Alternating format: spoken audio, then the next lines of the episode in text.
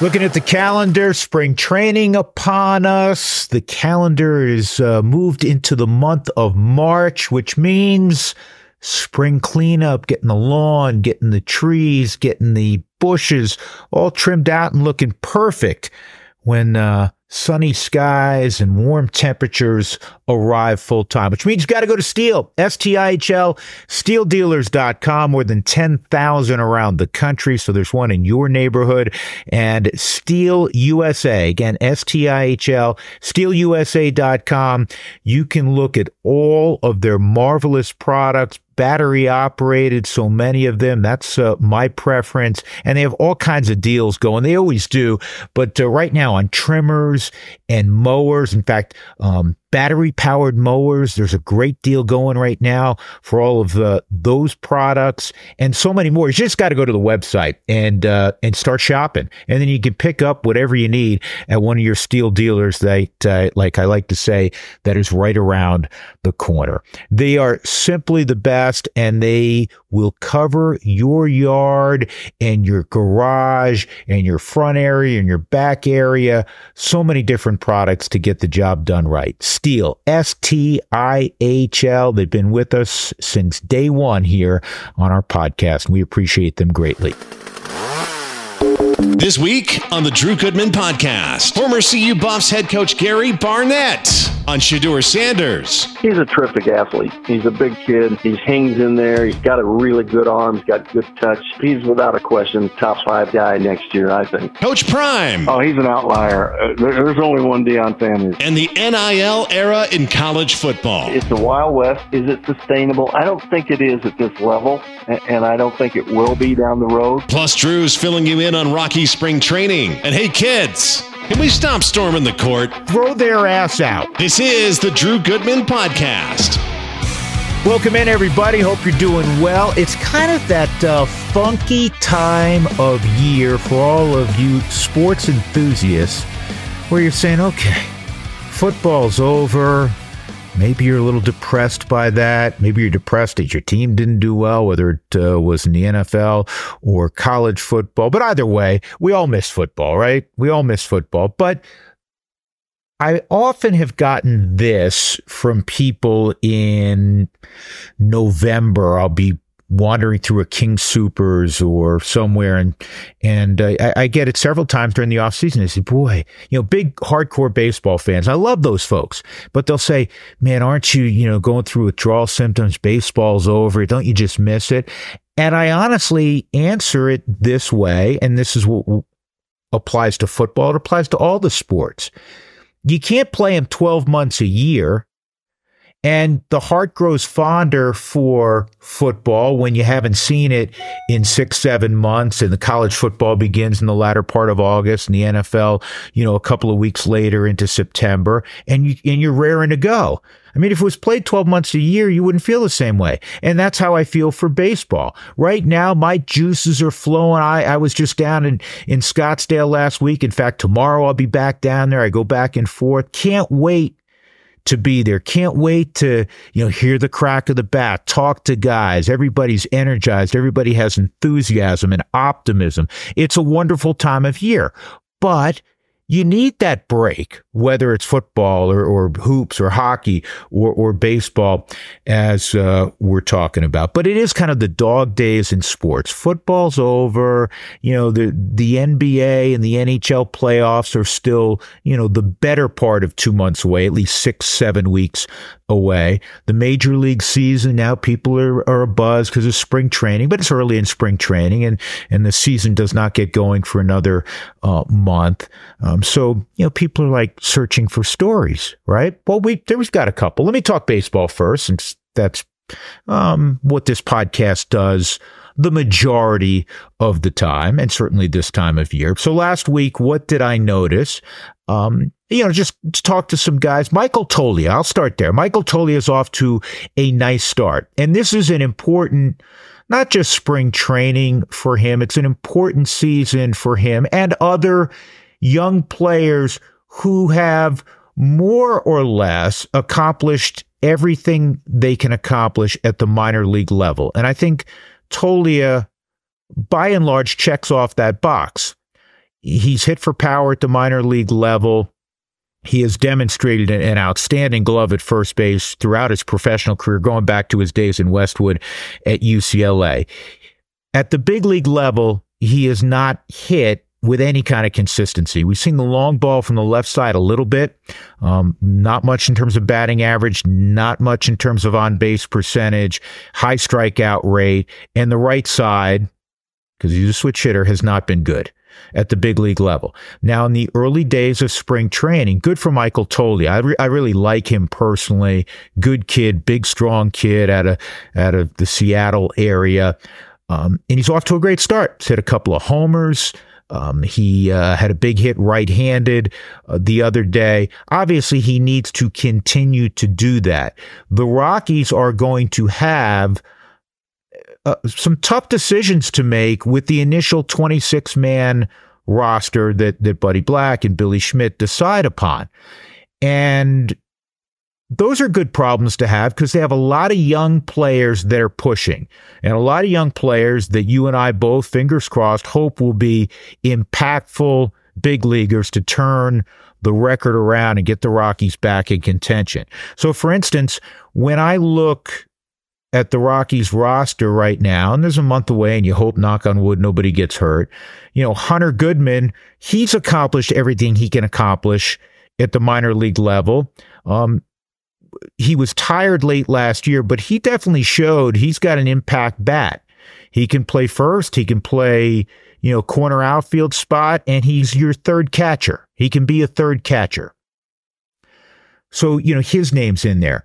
The other guy that I wanted to talk about, and this is all preliminary, is Elehuris Montero, another guy who's gotten off to a terrific start this year, but different from Goodman, different from Toglia.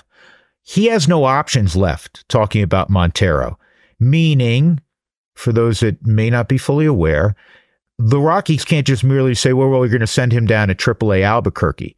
They can't. He's out of options to be sent to the minor leagues, which means if he's not on the roster, the Rockies would have to trade him or expose him to waivers. He's not going to clear waivers. He's still very young. He's still looked upon as a guy that, you know, has a, a strong upside from a power bat standpoint. Not really a third baseman. I think the Rockies realize that. Um, he can play first. I thought he did an adequate job at first base last year. He worked his tail off at it. I think he keeps getting better, and he and he can be a DH clearly. He's gotten off to a good start. I'm a Montero fan. I thought the last month of the season, he was one of their three or four best hitters. I think he took a, a nice step forward. I'm always leery of looking at a, you know, a 10 day period and say, oh man, this guy has emerged because a guy gets hot for 10 days. I mean, his body of work was more over 30 days. And granted, I mean, it's, it's still only a month, but I'm intrigued by Montero. I hope the Rockies don't give up on Montero. And I know these are tough decisions because you have a guy like Michael Toglia, who was originally a, a first round pick. So there's money invested in him. But in terms of what they've demonstrated so far at the big league level, you know, Montero has done more and he's had more opportunity, but he's done more than Toglia right now. Toglia has options. I don't know if it'll come down necessarily to those two guys. You know, again, we mentioned Hunter Goodman in the mix. Um, as well. The Rockies pitching staff, again, early in spring training, they're striking guys out at a high rate. In fact, the Rockies pitching staff, as we tape on this Wednesday, lead all of Major League Baseball, Cactus and Grapefruit League in strikeouts by their pitchers, which is even, you know, a handful of days into spring training is surprising because the Rockies have not struck out a lot of guys with their pitching staff. Um, they've been uh, a heavy contact pitching staff especially in their rotation over the last several years. So if that trend, and I don't expect them to, to hold that top spot even through spring training, but if if that trend continues into the regular season where the Rockies are missing more bats, that is a good thing. And one of the names that, again, I want to talk about briefly is Jaden Hill. Jaden Hill, for you hardcore Rockies fans, was drafted at a LSU. Um, big, strong, hard throwing right hander who dealt with a number of injuries in his days at Baton Rouge, but was thought at one point to potentially, had he been healthy, to be a, a, a, high first round pick. When I say high, I'm talking about, you know, one through six, one through eight, because he physically looked the part. Fastball in the upper 90s could touch 100, wipeout slider. But again, the injury history not great. The Rockies kept him as a starter initially. Didn't have a great year, to be honest with you, when healthy last year, but he went to the Arizona Fall League. Top prospects go there. It, it happens after the season. And he performed exceptionally well now in a bullpen role. And I think the Rockies envision that he can be a late inning guy, perhaps down the road, even a closer. And the early returns in spring training and again, I, I keep emphasizing this early returns. Very good. Striking some guys out, couple clean innings. So knock on wood that, that Jaden Hill, no longer a starter, at least right now, as a reliever, could move very quickly and perhaps even be in the big leagues um, this year. One other footnote about the month of March. I love March. I've said this many times. It's uh, in many respects my favorite time of year. I mean, I love the season, but but everybody's kind of relaxed in March, except for the guys biting and fighting and scratching to make a team, right? But uh, there there's optimism. The weather's great, and Scottsdale's such a great place to be. So I love love love the month of March. However, the month of March can fool you can deceive you. And I'm referencing the fact that every year we see somebody offensively or on the pitching side put up glowing numbers. And we think, oh my goodness, what a spring training for so and so. And it doesn't necessarily have larger meaning. Obviously, if you're battling to make a team and you're a young player, you want to and need to have a strong showing in spring training. But it doesn't necessarily mean that's what's going to happen in the month of April and May because we don't always know you know who all the hits are coming off of is it a double A or triple A guy that you know you got you know, a couple home runs against in a spring training game because we know that after the first four or five innings, especially early in March, the starters don't play. And it's number 88 and 86 and 79 and 94 coming into the game. And as a broadcaster, you're like, all right, help me out. Who's this guy? Where did this guy come from? And uh, so you, you have to pump the brakes sometimes. But yes, if you're involved, if you're a player, you want to play really well at all times. And if you're fighting to make a team, you certainly need to make a splash in the month of March. But I always say, hey, don't overstate what happens in March. So there you go. That's my uh, my first take on on what uh, is going down in spring training. I'll have more. We'll have interviews. We'll have uh, we'll have far more material from uh, Scottsdale as the uh, weeks lead into the first game of the year for the Rockies, which will be in Arizona. They stay put. They open with a four game set um, in downtown Phoenix at Chase Field against uh, the nationally champion Diamondbacks. On to I guess the topic of the week sports wise, and that is court storming.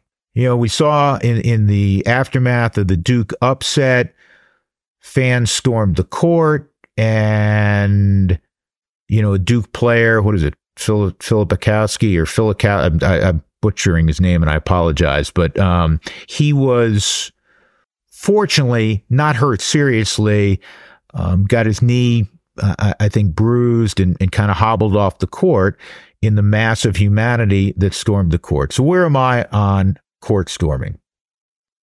I've thought a lot about this because, on one hand, you say, you know, especially in the college environment, it's cool. The, the students are, you know, really into it and, and they're celebrating with um, their players, right? But when you take a step back, Caitlin Clark got hit uh, a couple of weeks ago. She fortunately was okay. This Duke player um, seems like he's going to be just fine. But you have to go, all right, what if something serious happens? And, and, it's both ways. What if a player trying to leave the court who just lost, emotionally charged, some fan who's inebriated gets in their face and, you know, there's a physical altercation? There could be ugliness. And, and so I, again, in thinking deeply about this, I felt this way before when incidents happen, like somebody runs on the field in a baseball, football game, that sort of thing, and they get arrested, as they should. You have no business on the court, on the field, on the ice. That would be interesting, right? You don't have any business there.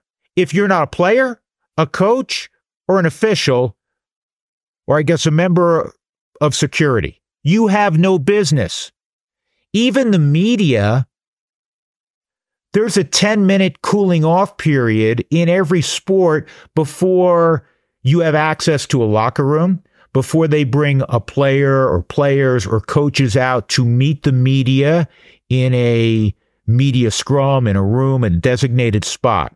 There's a cooling off period. The only people who belong on the court, let me reiterate, are players, coaches, officials. So, how do you keep this from happening? I saw some things, you know, they, they fined the school. Some 19, 20 year old student could give a shit about that. He didn't care that the, his school just got fined $750,000. Big deal. You care less about that. And if you're talking about just, you know, security, you know, the yellow jacket folks, they could get overrun. You probably need if somebody goes on the court to cite them. And, and that, you know, I, I hate to put it that way where the, the police have to become involved, but we're just one mishap, one overzealous fan, one situation where somebody gets trampled, somebody seriously gets hurt. We can't have that.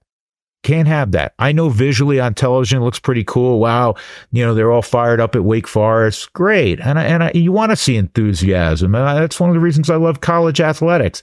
But I'm sorry, you you don't have business on the field. You don't have business um, on the court. I think way back to 1969, growing up, I was you know seven years old when the Mets won the World Series, the Miracle Mets, and and the fans ran on the field, and it wasn't a big to do. There were some fans who went out there and they, they were like ripping up grass. I mean, the field got ransacked because they wanted mementos and it was kind of let go. I remember when Henry Aaron hit his historic 715th home run against Al Downing.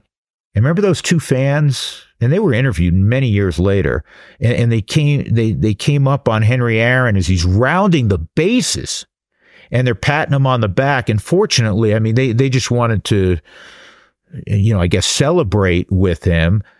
That could never happen now. I mean, fear for, for crazy people doing something like that, right? So we can't have that. You, you just can't have that. And, and that is the bottom line. It also takes me to another subject that I want to pontificate on for a moment. All right, let me talk about fan conduct at games for a moment because this subject kind of gets me going. And I will preface this with some may think it's easy for me to have the following opinion because I have spent a large amount of my adult life in a booth or press box or in high quality, high dollar seating when I am at a game and that is fair. However, I have been to enough games and on a couple of occasions with my kids when they were young where there were near altercations because of fan conduct. And I think all of you Certainly, you listen to this podcast, you go to games, right? You can think back to bad behavior. And it drives me nuts. And the reason I'm thinking about this is, not just because of the, the court storming, it had more to do with that thing that played out on social media. Kevin Durant's jogging on the floor for warmups, and there were, there were a couple of fans in Dallas, looked like they were a couple. Um, they, they called him a bitch and so he stopped, got out of line, and went over there to them and confronted them. And then they want to shake his hand and, and you know probably want an autograph. Why? Where where is that acceptable? And what I would tell you is a couple of things. One, throw their ass out. Throw their ass out. And again, I know some of you may go, well, they make 30, 40, 50 million dollars a year. They should be able to to handle certain things. And you're right to a point because there's a place where you cross the line. And I will tell you that for me, it's not just about the athlete that you are throwing foul language at or worse. You offend me and you infringe on my enjoyment of the game of the sport, of the experience. Because I don't want to hear somebody near me go yelling, Yo, Kevin Durant, you're a bitch. You wouldn't say that to him on the street, as the old saying goes. And I don't want to hear it. I especially don't want to hear it if I'm with children. It's unacceptable. It's unacceptable. Throw their ass out. So, again, yeah, you know, athletes have to deal with booing and and that sort of thing. But there is a line. And when you're when you're saying some of the vulgar stuff that people say, not only shouldn't the athlete have to deal with it, the people in the arena in the surrounding area should not have to deal with it. It makes people uncomfortable and again it infringes on the enjoyment of watching the game. I just want to make mention to that. All right, on to Gary Barnett. Um, I, have been endeavoring to get Gary on uh, for a while. I, I, have this like kind of list I put together and add names to periodically, and uh, you know Gary's done a, a, very good job for a number of years as the radio analyst on Buffs games with Mark Johnson, and he of course coached Colorado, a couple of different stints. He was on Bill McCartney's staff originally. He had been a head coach at Fort Lewis. He had coached in the high school ranks here. Um, he had gone to the University of Missouri. Uh, we'll talk about some of those things in our conversation. And then he got going back after his stint with McCartney, he got the Northwestern head coaching job.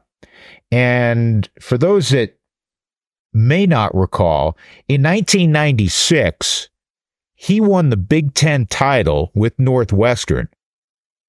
This Northwestern, this one of the prestigious academic institutions in the world, not renowned for their football. In fact, when they won the Big Ten title in 1996 and went to the Rose Bowl, that was the first time in 60 years that they had won the Big Ten title. You had to go back to 1936. Do the math for you. The next year, they want to share the Big Ten title. So he's in there, as he should be, he's in their Athletic Hall of Fame. And he came back to Colorado after Rick Neuheisel left. He loved Colorado and knew that it's probably easier to, to win at a big time level at Colorado than at Northwestern. And he had success with Colorado. Again, if you have forgotten, in 2001, Colorado rose to number two in the nation. They had that huge blowout win over Nebraska when Nebraska was number one, 62 36. And in a different era, they probably should have played in the national championship game. Kind of got snubbed. Or Buff fans will remember that. 2004, he was the uh, Big 12 Coach of the Year. There was controversy toward the end, as you know, and th- this has been rehashed many times, and it certainly was a major story 20 years ago. Uh, the situation with what he said about Katie Hnida, that she was, you know, she was a kicker on the team, and then he said she was a terrible kicker when he was when he was pressed, and he is on record on multiple occasions as having said that, you know, he wished he had handled that situation differently. And there's a lot of things, and I think in everyone's life that you know, if you could push delete or uh, you know go back, you would handle certain things differently. But I wanted to uh, get Gary on to talk about you know some some of the things that you know he's been through as a coach, and take it up to where we are today as a major college head coach, and how things are done today with the portal, with recruiting, and specifically to the University of Colorado and this phenomenon known as Coach Prime. So I think you're going to uh, enjoy this conversation, find it interesting and informative. Gary Barnett, former Buffs head coach, former Northwestern Wildcat head coach, and currently the radio analyst on KOA Radio and the Buffs Network. Coach, first of all, it's uh, it, it's good to catch up. It was uh, it was great to see you recently. Unfortunately, it was at uh, funeral of, of, a friend of both of ours, somebody that I know you had immense respect for, Larry Zimmer, who who passed at uh, at 88. But what a what a remarkable broadcasting career, and what a remarkable person. No question, Drew. You know, and, and Larry and I really started, although I wasn't as familiar with him at the time, but uh, when I was playing at Missouri, my last two years, he was broadcasting the games, and he ended up, you know, he graduated from Missouri and got a degree from there. So he's he's a few years older than I am, but he was doing our games at that time. And then when I got to uh, Colorado and started coaching either high school or even in college, then Larry was doing the Bronco games and doing the the CU games. And then when I was the head coach for the first six years, uh, five years Larry was also doing those games. So, uh, we got to know he and Bridget very well and, and had a great relationship. And, uh, you know, you could tell by the number of people who were there just how much he meant to the entire Colorado community. Yeah, he, he was he was tremendous, and as uh, you know, a, a, young broadcaster, he was always uh, you know so generous with his time, and and I was at KOA for a period when Larry was was a sports director, and always enjoyed my time not only with Larry but with Bridget because you, you won't meet, as you know, a warmer person than than Bridget Zimmer. So. Um, sad, sad occasion, but it was a celebration of life. You know what? A lot of people probably don't realize about you, Gary, be, that that you are not a native Coloradan. Because I think way back to when you know, I, I, I didn't know you then when you were at Air Academy. I'd heard about you a little bit when you were at Fort Lewis, and then of course, you know, going to work for Coach Mack. Um, I think most people assume, oh yeah, he was born and raised in, in Colorado. Yeah, no, you know, it was funny. Uh, I grew up in a uh, through ninth grade in a little town in Missouri, Mexico, Missouri, and then I moved to St. Louis um, my um, freshman year in high school, and uh, there uh, moved there about the same time that uh, uh, that my wife moved there, and we were high school sweethearts, and you know, I uh, I used to usher at the University of Missouri games when I was a Boy Scout when I would go over from Mexico. So I was a I was a Missouri guy all the way, and and so when I was blessed to have a chance to go to school there and play football and and uh, do all that, uh, I was going to go to law school and I was going to be an FBI agent. And um, I was in um, I was just finished and Mary needed a year to finish up. And so I had, I waited a year and work. And during that year, I said, you know what? I can't live without football. I'm going to go get my, the happiest guy I know was my high school football coach. He was a counselor and a football coach. And I said, I'm going to go do what Jack Wells did. So I went back, got my master's in guidance and counseling, uh, moved out to Colorado Springs to Air Academy High School in 1971 and started coaching and pretty much been in Colorado all but the seven years that I was at Northwestern. Yeah, it's interesting. So, is that where you originally got to know Bill McCartney? Was it the Missouri ties, or was it after that? It was after that. I was president of the Colorado High School Coaches Association, and I was leaving and uh, going to Fort Lewis, and we have a summer clinic. But it was my my that my last duty was to host a clinic there and a luncheon. Mac was just coming in, and so, uh, we got a hold of Mac and asked him if he'd talk at the Colorado High School coaches luncheon, and he said he would. So he and I sat next to each other.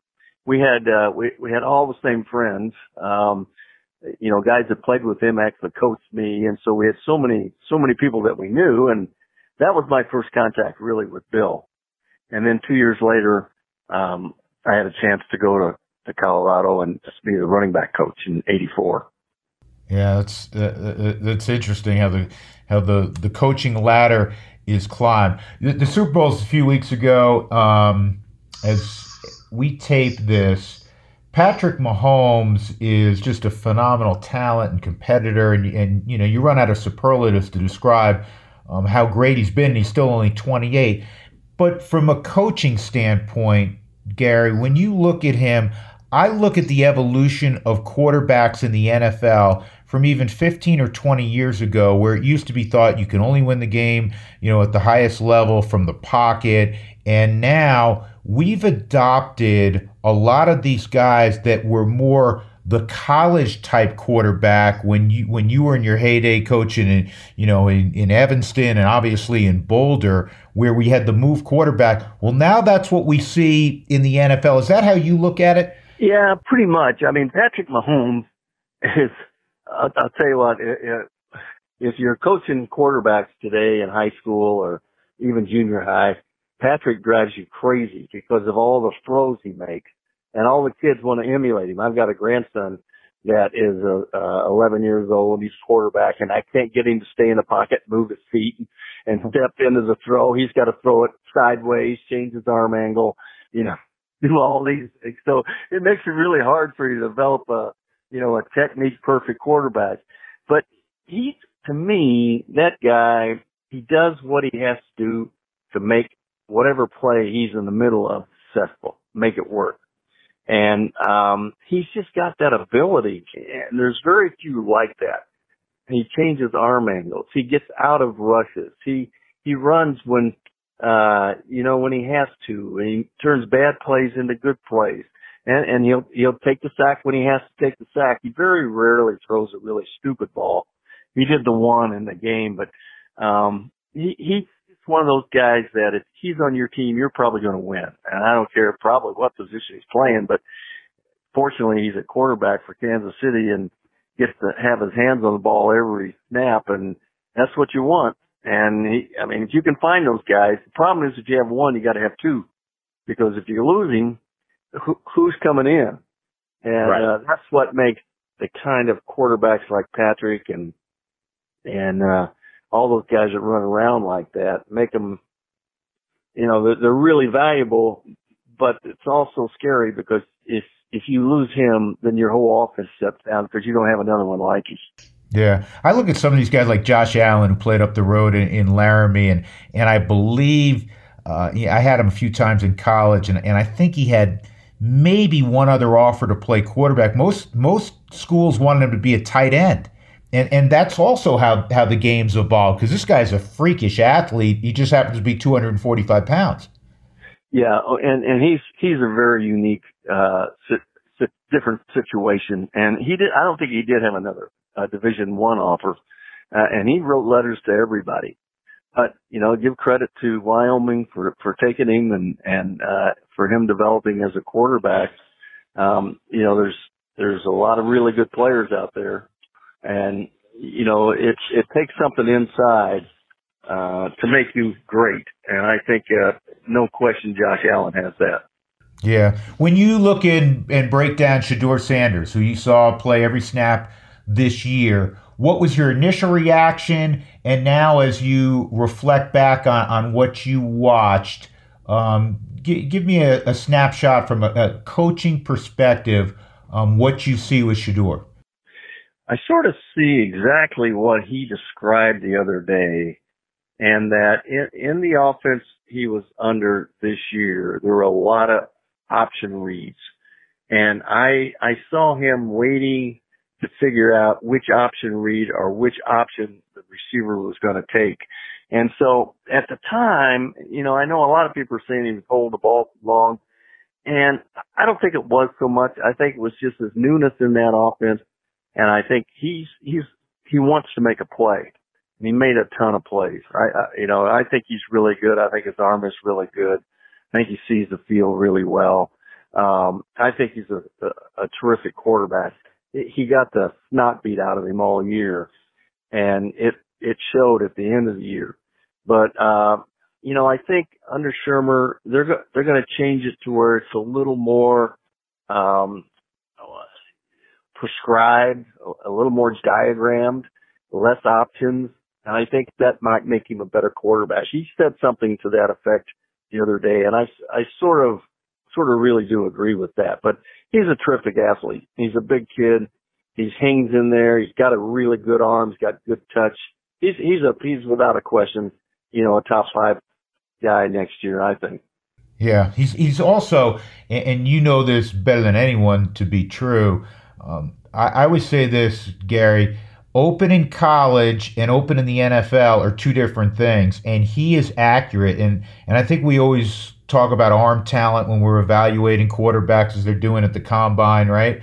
But you have to be superbly accurate. And I saw an accurate kid last year. He is accurate, and um, you know, I I think just being a little bit hesitant uh, made him look like he was holding the ball too long. But he's he uh, the I think the next step he has to take, and I think he will take it, is to learn to throw guys open. And uh, for maybe listeners who don't quite understand that, he's throwing it to a spot that the receiver will go to to be open, rather than waiting for him to come open. And so it takes a lot of anticipation to do that. And I think he's got that that ability. Yeah, I want to take you back when when you first joined Mac's staff. At what point in time did you realize, you know what, this is going to be special with what he brings, with his uniqueness in terms of motivation, his ability to recruit in a different era? At what point did you realize, wow, did we really have something going here? Well, I think it was 89 probably. Drew. It took us a while. You know, we we lost a lot of coaches, and and uh, you know we were trying to climb the ladder, and uh, I think just people had to buy into what Mac what Mac's vision was and the way he wanted it done. Um, but I think you know, 89, um, what 89 and 90. Of course, we won it or we tied for it in 90 and 91.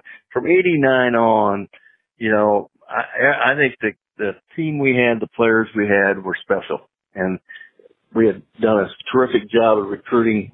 Uh, I left in '91, and, and after that, they did a great job of recruiting as well. So, um, but it, you know, that's that's how many years we started in '80.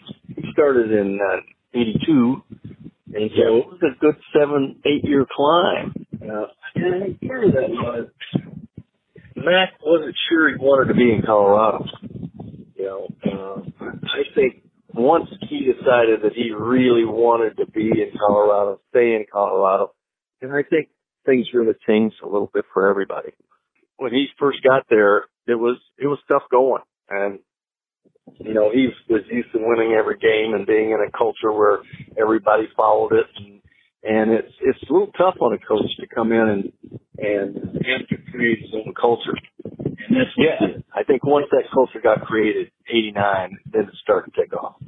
Yeah, and, and obviously Rick Neuheisel maintained it. You maintained it when you came back from Northwestern. I never asked you this. Which are you more proud of? The work at Northwestern, where I mean, let's face it, to, to win at Northwestern is a is a tall order. It's one of the elite academic institutions in the world, and you know, you I think you won back to back Big Ten titles. You went to the Rose Bowl for the first time since the 30s um, w- with that Northwestern team, or or some of the teams you had at Colorado, because uh, people may forget you were on the cusp of perhaps p- playing for a national championship in your tenure in Boulder. Yeah, we were right there um, in 2001. We were pretty close in two. Um, you know, uh, you know, asking you to pick a team that's your favorite is like asking you to pick your favorite kid because they're, they're all special to you. Every one of them, every one of those players and every one of those seasons were special. They all have some personality out of the season. So, um, yeah, we were real close through in 2001. You know, we'd beaten, we'd, we'd uh, really hammered Nebraska, and then the next week turn around and beat third ranked Texas. And um, we were sitting right there to do it, but you know, at that time there was a vote by uh, coaches as to who who goes, and uh, we had stumbled in the opening game against Fresno, and in the end that cost us. And I knew that it might, but um, we were right there. We were really close, and I'm still really close to everything in Colorado. Yeah, and and and obviously you came back after you know, and every, people know the story, and, and we're not going to rehash it, but from a from a pure coaching standpoint, because once it's in your blood, Gary, it's in your blood. I mean, a lot of talk about Coach Belichick right now, and, and for the first time in I, I don't know 48, 50 years, he's going to sit sit on the sidelines. It looks like next year. How long did it take for you to you know move past coaching? And settle into the next chapter, if you will? Um, probably four years, maybe five years after I was out. Um, you know, I uh, I talked to uh, several schools that had an interest. Um, and you know what? Once you've been in Colorado, once you've been at Northwestern, it's really it's really tough to go someplace that's in my mind, not what those two places were. And so, um, actually, I was having a ball doing the national radio, and you know that really got me through it. Yeah, you never you never get out of your system. You know the beautiful thing about it, and I've mentioned this to um, many partners I've had through the years, especially those that have coached, whether it be football or or basketball or managed in baseball. I say, you know what? At the end of the night, you can go to sleep much easier because the the W or the L is you want you know you want the team like obviously you want to see the Buffs win. Um, you're broadcasting the Buffs, but it's easier to go to bed when you're a broadcaster as opposed to when you're the coach. It is, but it still hurt when you don't win, and it's still you're still uh, on a high when you when you do win. You know, game day. I'm I'm like I was when I was coaching every year in November when coaching openings start coming up, you know, I, I get the fits like it was, like the highs, but it, it never goes away. Yeah. Is, is there, I'm going to ask you, uh, I don't know if it's a wild one because you're a deep thinker. Is, is Bill McCartney and Deion Sanders, are they very similar or far more similar than maybe people realize? Um, in some ways, they are. Um, it's a it's a lot easier to like Deion Sanders than it was to necessarily like Bill McCartney. Uh, Deion Sanders plays to everything that young people want and like now. Uh, Mac was playing to, um, he was going to be their parent, you know, he, and he wasn't going to be their brother. He's going to be their parent. And he was going to give them what he needed. Coaches, coaches tell you what you need to hear, not what you want to hear. Uh, and that's the coaching tree that I came from. Um, Mac always did that. Uh, you know, Deion is doing both. Um, you know, so far he said a lot of things that everybody wants to hear. And I, you know, I know that when he tells a kid that he isn't going to play till he's ready to play, that's the same thing in saying that, you know, uh, um, you know, I'm going to tell you what you need to hear, not what you want to hear. So from that standpoint, yes. Um, but, but totally different. Like all of us would be completely different, uh, in this day and age. Yeah. Have you ever seen a phenomenon like what took place last year? And I know that, you know, the, the final two thirds of the season did not go as, as any, one wanted it to, especially after the start. But the attention, I mean, at one point in time, Gary, this was the biggest story, not in college football. This was the biggest story in sports for, for about two or three weeks. No question, Drew. I've never seen anything like it. I mean, we won a national championship, but we didn't have anything like that. We didn't have anything before the game, after the game, on national radio, national television, uh, the national media, in all regards. Now, there's a lot more of us now than there was then, but uh, no, nothing. You know, we did our show pre, we do a two hour pregame show over, uh, outside of the stadium. Um, the first home game, we, we had to get, uh, security to get us through the crowd. Uh, you couldn't get through it in order to get in the stadium and do the rest of the show. Um, No, I've never seen anything like it. You know, there were people coming to games to see who was coming to the game. ball had air in it or paper. They were coming to see who was coming. Right. But it was uh, no, I've never seen anything like. I don't think anybody has. I don't. I, I don't think we've seen it in in my lifetime anyway. Something like that happen. Is it sustainable? Uh, you and I chatted a little bit about this a couple of weeks ago, Coach. Is it sustainable if if Coach Prime's team next year goes six and six, or does the bloom come off the rose? And next year, it's imperative that Colorado, you know, wins at least eight, so people say, "Oh yeah, man, he really does have it going." Um, maybe. Um, it just depends on on how it happens. Um, you know, you have a bunch of injuries, and, and you know, and you can't finish the season strong or something like that. But uh, you know, is it sustainable? I think that's the big question. Everybody's waiting to watch, and the skeptics, everybody who was was skeptical skeptical of Deion when he came uh, after going four and eight. They're still skeptical. Those who were all in are still all in, and so it's you know, like you said, he's he's got to win eight, probably nine games to to establish himself and be credible. I think after everything he's done, but no matter what, everything's changed, and it's changed for the better for the most part at, from what he's done.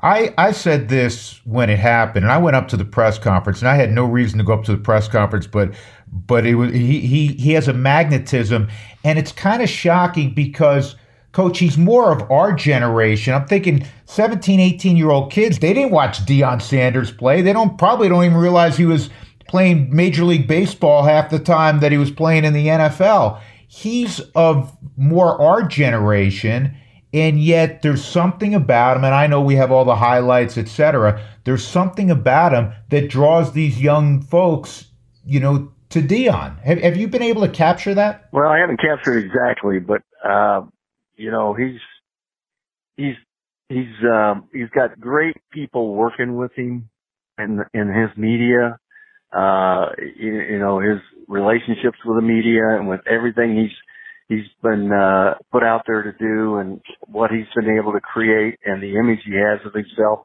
I mean, he's got really good, good people. And uh, when we interviewed Deion for this job, I don't think anyone was as organized or had a structure like he had.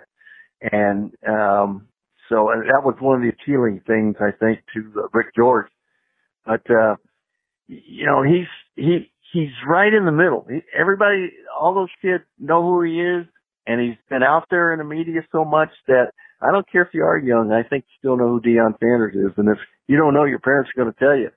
So he's done a great job of of making the most of of uh, the life he's lived.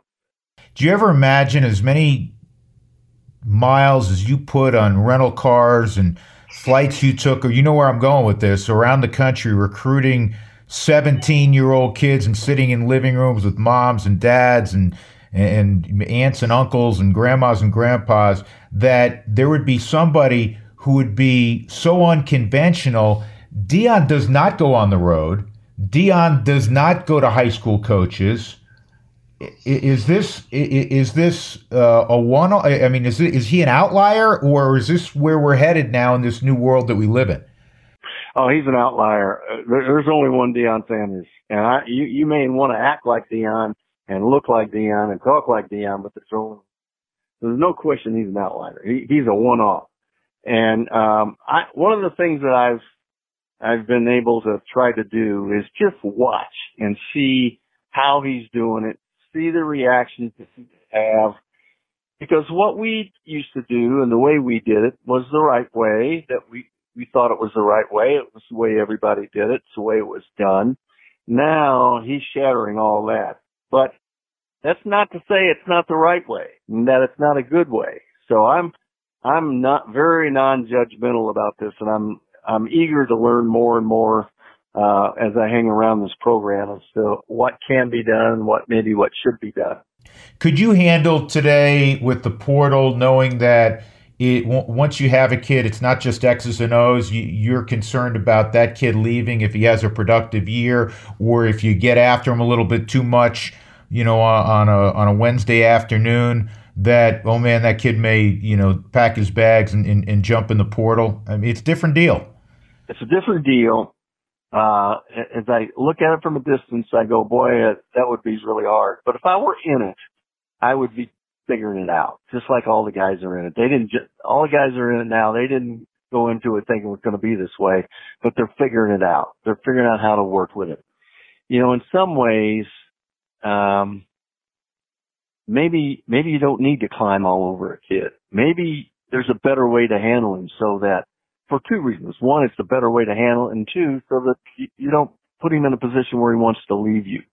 And I know there's a lot of skepticism about that approach because uh, the lessons that we all uh, felt like and wanted to say that kids learn from systems like that. But it's a different time. And it, you, if you don't change, you're going to be a dinosaur and you know what happened to those guys. So I think it's forcing everybody to change a little bit. Uh, you know, it's, it wouldn't be my choice, but if I were in it, I'd figure it out. Gary, the NIL, and you, you know a lot about it because you were running a, a collective. Um, or involved in a collective. And I think everyone now who follows college football or, or college sports at all is aware of name, image, and likeness. But I don't think most, including myself, have a complete grasp of what that means and how money is distributed and who else is involved with a you know a four or potentially five star athlete. Well, first of all, Drew, everybody's got an agent. Every player's got an agent and uh, all the negotiations pretty much go through that agent. Now, it could be a dad, could be an uncle, but every one of them have an agent, and so each coaching staff now has a whole group of people who just deal with the agents and just converse with the agents, and um, so especially four and five star kids, but even some three star kids are doing that. And at, once they get into school, then they're getting themselves an. If they're a good player, they get themselves an agent. So agents have a lot of leverage right now. Um, the money getting paid is, is, you know, it's a combination of corporate and donor money. Uh, right now it's probably 75% donor and 25% corporate, uh, monies, but I think in the next three years it's going to go just the opposite. I think it's going to be 75% corporate, 25% donor. Donor fatigue is already starting to set in a little bit. But um, no matter what, there's a, there's a population of people say these, you know, we need to give these kids as much as we can give them because of what they're doing. And then there's another population that just feels like after you have these discussions, you have to go take a shower because you feel dirty. Uh, because all the things you're doing four years ago was dirty and illegal. And, uh, you know, I think about Jim Tressel losing his job because guys traded, uh, clothing for tattoos. And, uh, you, you think, oh my gosh, was that an injustice or what? So it's, it, it's out of control. Nobody has any, there's no rules. Nobody has control of it. Uh, the courts have, are just letting it go and they're not going to make rules that allow the NCAA or schools even um, to set the rule. They're letting states set the rule, and so it's uh, it, it's a wild west, crazy. Is it sustainable? I don't think it is at this level, and I don't think it will be down the road. But for this year and probably next year, it's going to be maybe a third year. It's going to be crazy like this. Yeah, and, and to me, you know, to to make an analogy to the NFL, take the running back position. It's been devalued over time. You know, we grew up watching, you know, the Earl Campbells and the Tony Dorsetts and going way back to Gale Sayers and and they were oftentimes the biggest star on the team and, and they dwarfed the quarterback. Well, now, you know, I, I grew up, I'm a New York guy, I'm, I'm, a huge Giant fan still. Saquon Barkley, uh, you know, uniquely talented, but that's not as important a position. Where I'm going with that is, you know, in, in college football, does a running back or, or does a coaching staff say, you know what, he's only worth X amount of NIL dollars, and you have to have that communicated to him because we got to pay the left tackle and we got to pay the star wideout and we got to pay our quarterback. Is, I mean, is that how it's working? Not quite. I, I don't think that there's necessarily values assigned yet. There probably will be. Um, it just depends on how valuable you are to the team, and it's not necessarily by position. So it's uh, uh, and you know what, Drew. The other thing is there's some kids that don't even care about NIL. There's kids that you know they just want to go to school, they want to play football, they want to enjoy college, and they don't want to have to mess with this. And you can say some of them, well, maybe they're well off and they don't have. That's not true. It just depends on the character of the kid for the most part. Mm-hmm. Uh, but they made this stuff available. Agents have jumped in now and have taken advantage of that and uh they're telling you if you don't get after this now you never will. You won't get it. You might get hurt. You're going to need this money when it, when it's done. So it's um it, it's really it's a little nasty right now. It's not clean. Um and everybody knows it and that's why you hear coach after coach and you see all these coaches leaving college and going to the NFL just because there's no control at all. Yeah, and, and again, from a fan standpoint, you want to say, "Oh man, what a great year so and so had," and he was only a sophomore, a redshirt, or you know, a, a sophomore, a redshirt freshman, and you're like, he's going to be around another two or three years, and then you realize that maybe not so fast. He may not be. Yeah, I know exactly, and it, you know, it's it's moving towards the employee uh, status of uh, revenue sport athletes. It's going that way, and it almost has to go that way and that's going to bring its own challenges to colleges anyway. Hey, Gary, very quickly with with with a school that's so important to you, and, and you did. Uh, you know, you had the, the great run there, two two great runs. One as an assistant, and then then obviously as a head coach. Um, can Colorado, in this day and age, one we were just talking about, can they play with the big boys going forward? That that that's really a good question. Today, that's going to require capital. It's going to require a culture of that. Uh, we're not there yet. Uh, I mean, Deion has definitely made some changes in that, in that situation. I mean, we've got three or four guys making a lot of money now. Uh, I get that, but it's, it's gotta be, you know, we, Ohio State's putting $15 million out there, uh, for paying the players. Well, is, that's not Colorado's culture, but, uh, in the next couple of years that might all change. You know, the rules may all change. And so, I think that the best chance for us to create a culture where we can play with the big boys. And I think that we're going to have to, in two years, we're going to have to be able to step up and say that we can play with the big boys, which means our recruiting, which means our record, which means everything else in our program. That's a good question. We're right on the bubble, in my opinion. Gary, last two, and, and this is crystal ball stuff.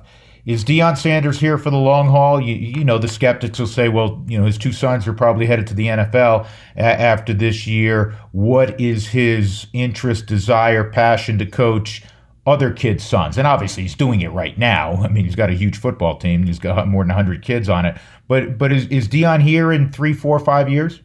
You know, that's hard to say about any coach. But I, what I do think about Deion is he's extremely competitive, and he doesn't want to leave here a failure. And so uh, I think he he will decide after he succeeds what he's going to do. But he he will be here till he succeeds, is what I think. And with that coaching hat that you have, and, and watching it with a unique perspective, a very, very, very I'll throw three varies in there. Early prediction, loose prediction for how the Buffs are in a new conference in its second year with Deion. you know what, Drew? I'm not going to bite on that worm because, okay. You know what? I haven't seen these guys play. Yeah, yeah, yeah. Going back to what we were just talking about, right? Yeah. I mean, I think we're going to be better. Uh, but, uh, I haven't seen any guys play. I don't make my predictions until about the third week of August after I've gone to practice every day and seen what the chemistry is like and, and, uh, you know, how they're, they're treating each other. So, um, yeah, I don't know. I I think we'll we'll we're going to be better. I could say we're going to be better than we were last year. Uh, but I can't tell you how many. No, that's fair. I mean, that's fair, and it was an unfair question. You know, since we're po- po- post Valentine's Day to predict uh, again with a bunch of new faces again how how a team's going to be when they haven't even had spring practice. Hey, Coach, I, I thoroughly enjoyed it. It was great to see you uh, recently. As I said, um, unfortunately, it was it was at uh, Zim's uh, funeral, but it, it's uh, always good to catch up. Uh, continued success in the broadcast booth. I really enjoy listening to you. I learn a lot, and uh, look forward to uh, doing it again at some point down the road. Yeah, thanks, Drew. And I, I love listening to you, and I, you know, I love the Rockies, and and so I've always liked it. So appreciate it very much. Okay, you got it. Enjoy the rest of the day, Gary. No, uh, keep Scottsdale warm. I'm heading down in a few days. All right. Thanks, Drew. Well, appreciate Coach Barnett for uh, for coming on, and um, I enjoyed that uh, conversation immensely. And it's going to be fascinating to see how it unfolds next fall for the Buffs. And I'll, you know, hold to what we were talking about. I, I really believe that that Colorado has to take, you know, a large step forward in terms of wins and losses, somewhere in that eight or so range you know, I'm not going to go crazy and say, hey, they're going to go 10 and 2 in the regular season. Wouldn't that be wonderful?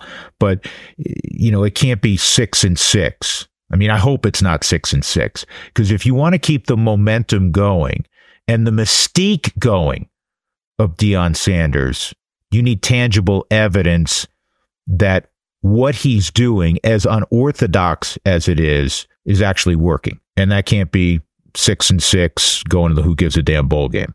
We'll continue on next week. We'll delve further into spring training. One quick note um, Sam Hilliard, who is always intriguing, was signed today by the Rocker, Rockies. He was uh, placed on waivers. I believe he, he was with Baltimore and he was placed on waivers. He's 30.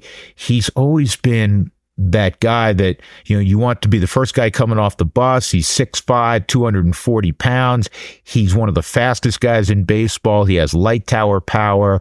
Um, and he's had moments in the big leagues, had moments with the Rockies, but putting it all together, you know, has been a struggle. And he was in Atlanta and he was blocked in Atlanta because they're so gifted, uh, especially in the outfield, that uh, you know he wasn't getting much playing time.